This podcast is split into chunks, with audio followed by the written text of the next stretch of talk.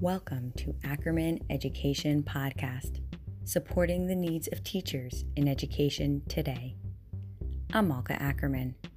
Here, I will answer your questions and challenge you to lesson plan more purposefully, creatively, and effectively, to build culture more intentionally, and to improve your awareness and responsiveness to the needs and goals of your students. Join me as we empower one another and create conditions for our ultimate goal improved student learning. Welcome to episode one. Overwhelmed? Start with a map. I was asked a question the other day that I thought was a great place to start. Here goes I am so overwhelmed. I just don't know where to start.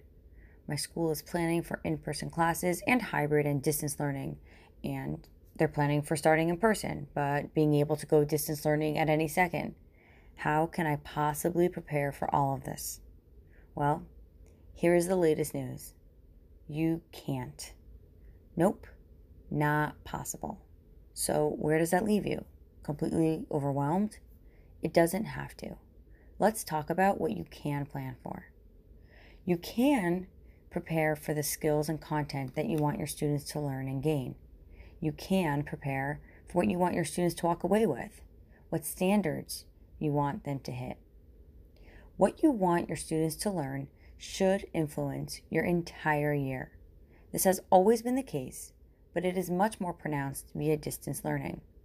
I don't know about you guys, and I would love to hear more about you in the comments, but our schedules were cut and classes were shortened when we had to move to distance learning. We needed to teach students with less time. Some of you may not have had the actual cut in class time, but everything just takes longer over Zoom.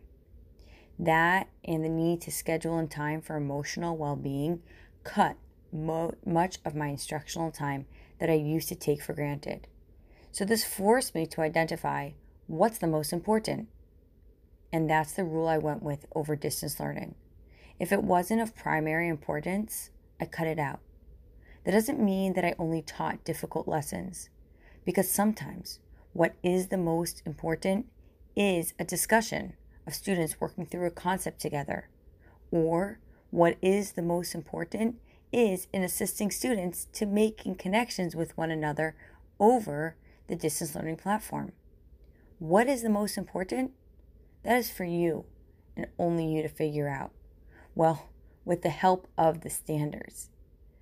You see, your administrators trust you when they hired you to plan and to teach while working together with the standards that are hopefully clearly laid out and sometimes not so clearly laid out.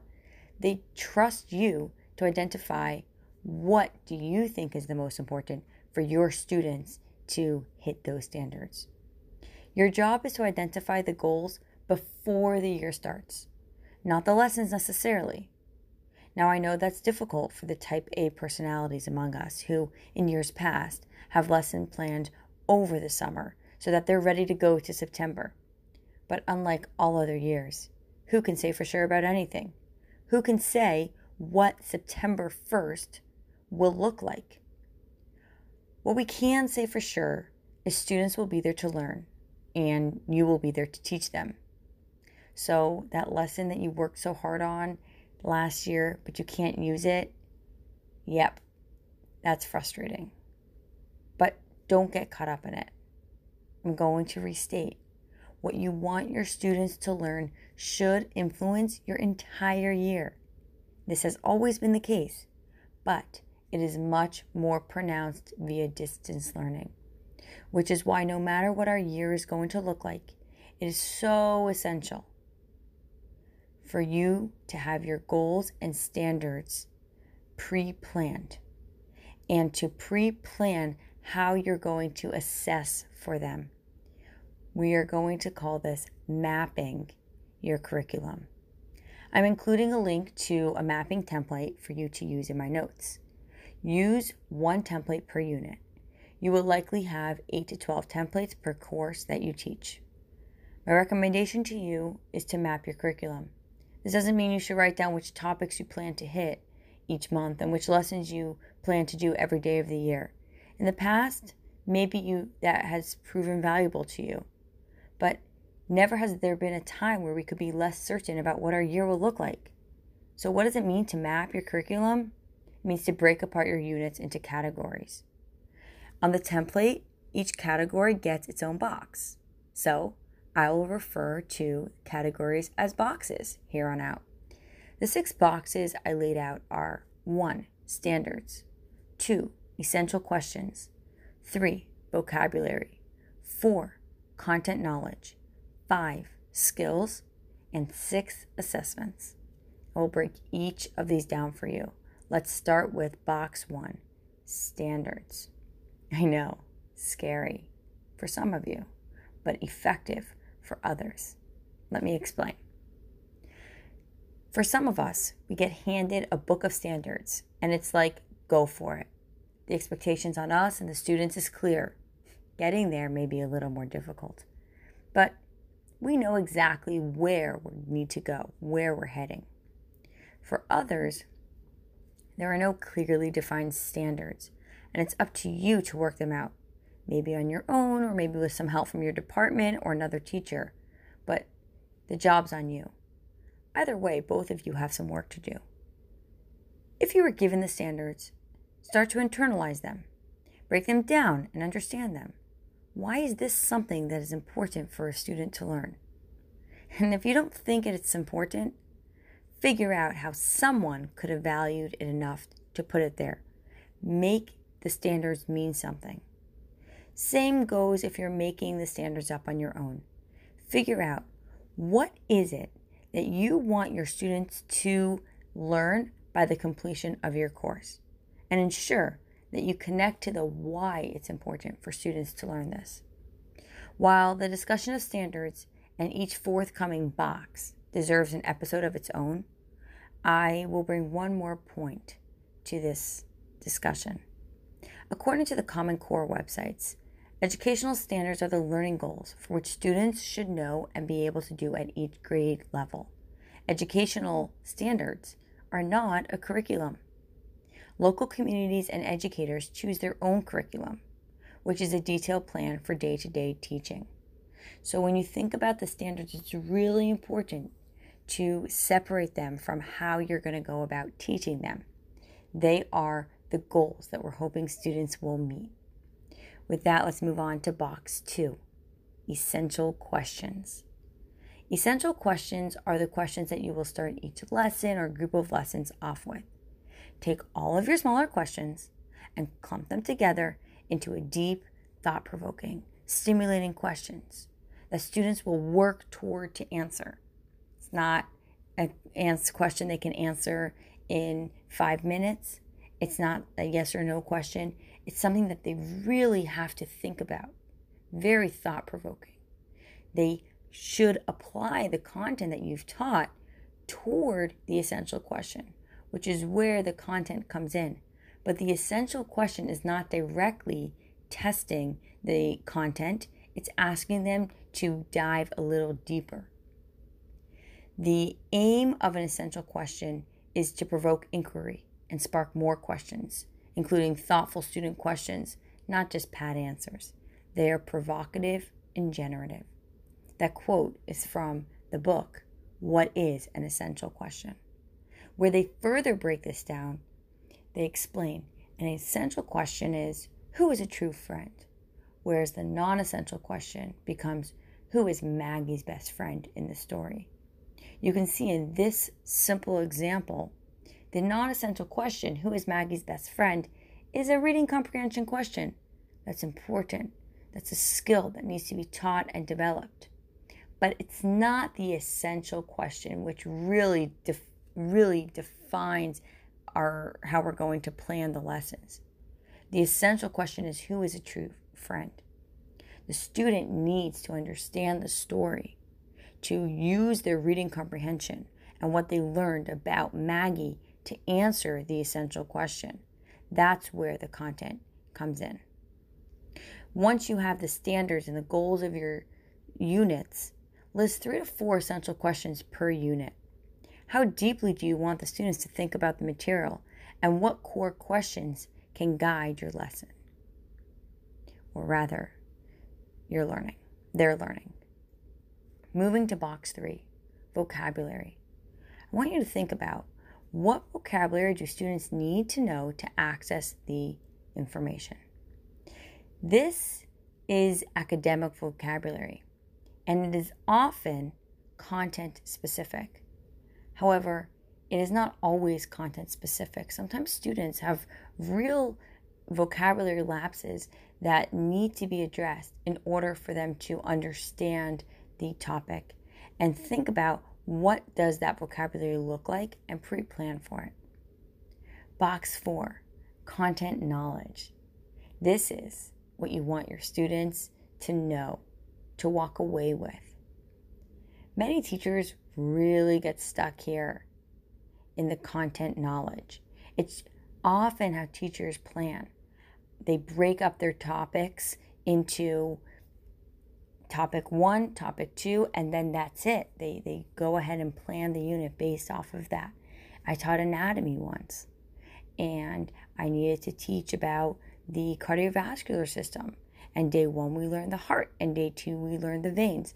It's really easy to get stuck here in content knowledge, but notice I didn't mention it until here. I didn't mention it until I already thought about what the standards were, what the essential questions are, and it's only one box of six. I want you to think about that when you're um, when you're planning your lessons. Box number five: skills. What skills specific non-content pedagogy are you teaching? Okay, that was a really long sentence. What that means is skills are different than content knowledge. Skills are different because they often span topics. And even though we teach them through content, they can be distinguished from the content. So, some skills that you may be working on in your class, some examples are do you expect your students to learn how to break apart a word? Notice the actual word that they're working on may be the content specific knowledge, but the skill is in breaking apart the word. Another example do you want to um, teach your students how to read a figure? That actual figure may be the content specific focus, but the skill is in figuring out how to read that figure, how to follow the arrows, how to look for context clues. The same can be said for do you want your students to discover evidence in a text? The content might be this particular evidence, the skill is in reading comprehension or in identifying the difference between a claim and evidence. You've made it to the final box, box six assessments. Now, once you know what you want your students to learn, pre plan how you're going to assess for that learning. Map your assessments early. Your assessments are your way of knowing if your students learned what you wanted them to learn. You don't need to make the actual assessment, especially now during distance learning. It would be very difficult to do that. You don't need to decide if it's going to be multiple choice or free response or project based. This is the time to consider what you are going to be assessing for what skills, what knowledge, what student learning. A well executed assessment can be a way to test your teaching of the material just as much as it is a way to test how well the students learn the information. You can pre plan large assessments. The smaller, more frequent, what I like to call feedback assessments, will have to be planned more organically and with the planning of each specific lesson. So there you have it.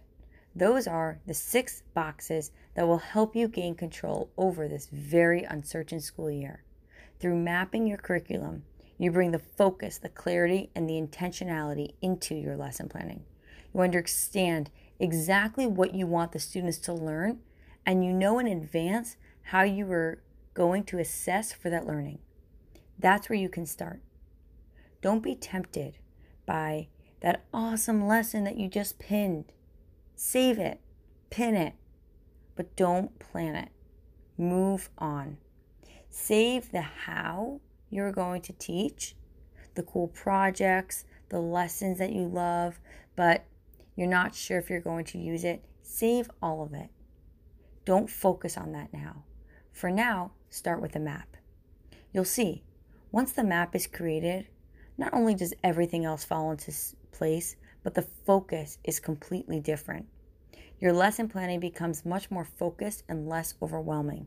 It is not about the how as much as it is about the why and the what. If you can focus on the why and the what right now, then no matter what happens this year, you'll be able to fill it in with your hows. I find, myself included, as teachers, we're often, so often tempted to flip it and focus more on the how. How are we going to engage students? How are we going to design the lessons? And I encourage you for this year, start with the why and start with the what I want the students to know by making a map. I hope this was helpful. I would love to hear your feedback. If you have any questions related to curriculum and instruction, please send it to me and I hope to answer it in a future podcast. Thank you for listening to this episode of Ackerman Education.